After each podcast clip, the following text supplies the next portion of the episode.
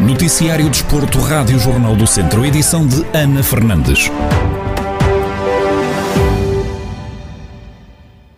Miguel Monteiro é um dos porta-estandarte de Portugal na cerimónia de abertura dos Jogos Paralímpicos Tóquio 2020.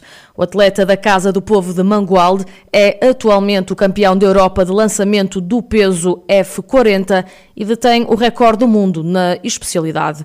Em declarações exclusivas à Rádio Jornal do Centro, Miguel Monteiro confessa que foi com grande honra que recebeu o convite, mas garante que o foco está na competição. É com, com grande honra que recebi pronto, o convite da, da, da chefe de missão, a Leila Marques, e é uma prova de, de, que o, o, esforço que temos vindo a fazer, o trabalho que temos vindo a fazer é bem feito.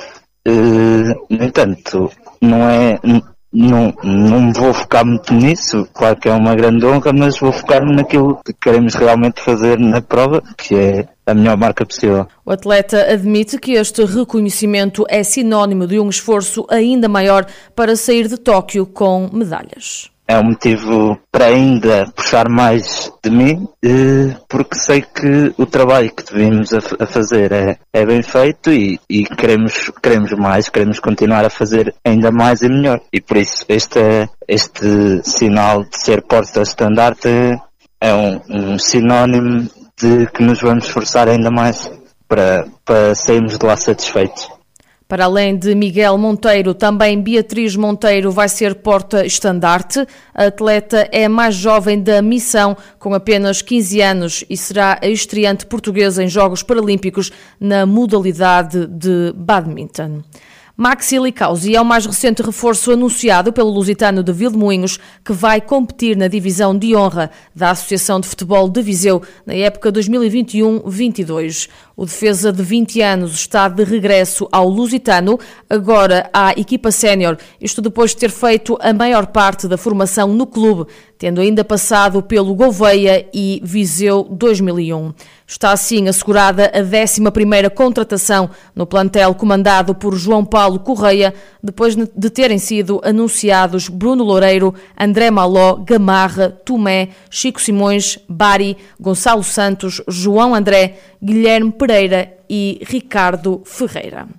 Pela Primeira Liga de Futebol, o Tondela tem o orçamento mais baixo, só uma equipa vai jogar o campeonato com o mesmo investimento dos Beirões, Carlos Eduardo Esteves. Com um orçamento curto e ao nível dos clubes que subiram este ano para a Primeira Liga, o Tondela entra no campeonato 2021-2022 com um orçamento de 3 milhões de euros, um valor semelhante ao que investiu na época passada. Só o Aroca, que subiu ao principal campeonato, tem a mesma verba para gastar.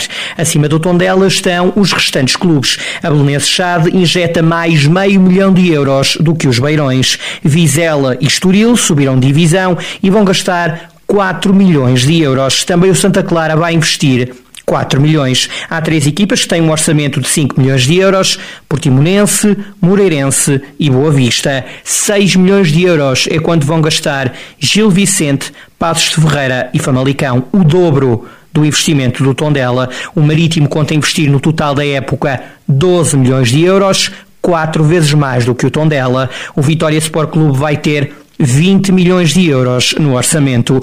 O vizinho e rival Braga investe mais. No total, a equipa de Carlos Carvalhal vai ter ao dispor 30 milhões de euros, 10 vezes mais do que o Tondela. Sem grande surpresa, é nos três grandes que estão as maiores fatias do investimento total.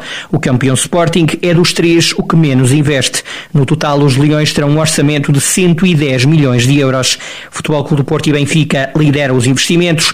Dragões e Águias vão gastar, cada um, 180 milhões de euros. Os orçamentos dos clubes para esta época que agora começou, no total, as 18 equipas da Primeira Liga vão investir 586.500 euros. Com o arranque da época no futebol profissional, recebemos no Centro Desportivo desta semana o presidente da Autoridade para a Prevenção e Combate à Violência no Desporto. O novo cartão do adepto que tem gerado polémica junto dos apoiantes dos clubes portugueses foi o tema central da conversa com Rodrigo Cavaleiro. O cartão do adepto é uma medida que, que, tem, que tem já o seu, o seu histórico na última alteração legislativa. Portanto, estamos a falar de todo um processo de revisão que surge após o episódio de Alcochete. Em termos cronológicos, esta foi a sequência. Houve um amplo debate na Assembleia da República com diversas novas medidas. Aquilo que é a missão da autoridade, fazer cumprir este regime jurídico, foi também dada a missão à autoridade de implementar esta medida que o legislador entendeu necessária eh, para, para combater os fenómenos de violência associada ao desporto. Em que é que consiste? Consiste na definição por, para as competições profissionais e de risco elevado e depois de outros espetáculos esportivos tenham um despacho formal de qualificação de, de risco elevado, obriga os clubes em prova a definirem antecipadamente, no início da época, um, e de fazer aprovar junto de diversas entidades, seja aprovada uma zona uh, com condições especiais de adepto uh, para o setor visitado e o setor visitante. Quanto à petição da Associação Portuguesa de Defesa do Adepto, que tinha como objetivo levar o assunto à discussão na Assembleia da República, Rodrigo Cavaleiro conta que se mantém todas as condições de legalidade para que o cartão do adepto continue em vigor.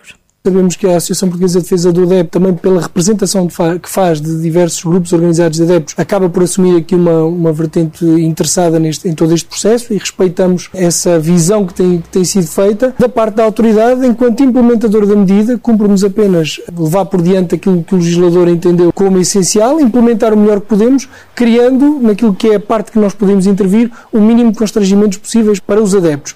E acompanhamos com muita atenção também todo este processo da providência cautelar cautelar que foi colocada pela APDA e que de resto já teve o seu desfecho e, portanto, o Tribunal não deu provimento ao interesse àquilo que foi manifestado pela, pela APDA e, portanto, mantém-se todas as condições de legalidade para que o cartão uh, tenha condições para, para andar. Pode ouvir toda a conversa com Rodrigo Cavaleiro, presidente da Autoridade para a Prevenção e Combate à Violência no Desporto, no Centro Desportivo desta semana, que já está disponível no Facebook do Jornal do Centro e também em jornaldocentro.pt, onde vai ficar disponível em podcast. Pode ouvir ainda o programa completo às sete e meia da tarde, aqui na Rádio Jornal do Centro, em 98.9 FM.